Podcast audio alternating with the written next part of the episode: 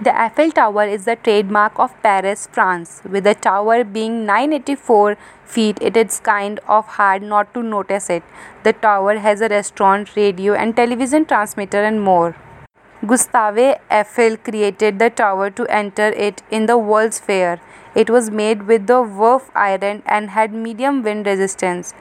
It started in 1889 and completed in 1910. Eiffel created the Eiffel Tower.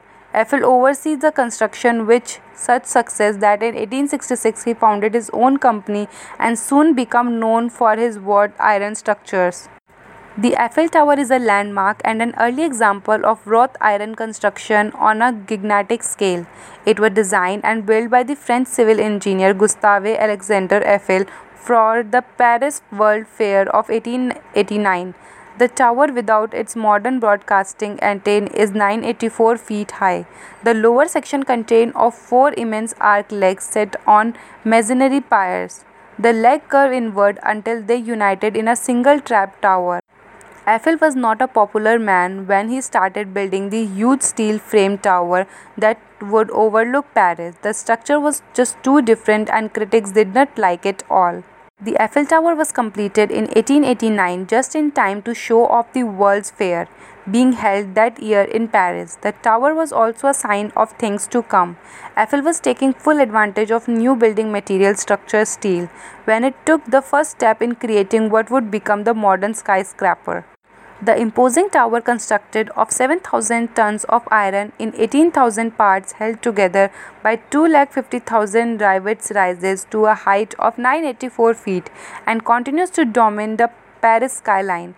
In early 1890s, the Eiffel gave up the daily management of his business and became absorbed in the new science of aerodynamics.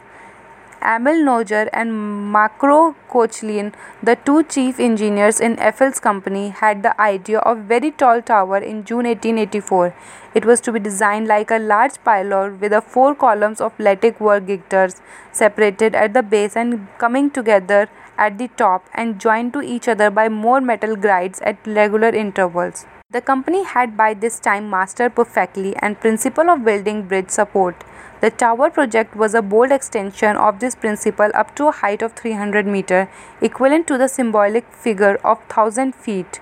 On September 18, 1884, Eiffel registered a patent for new figuration allowing the construction of metal support and pylon capable of exceeding the height of 300 meter.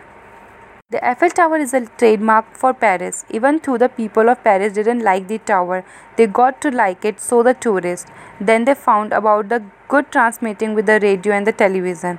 Now Eiffel Tower is a major tourist attraction and one of the standing structure in the world.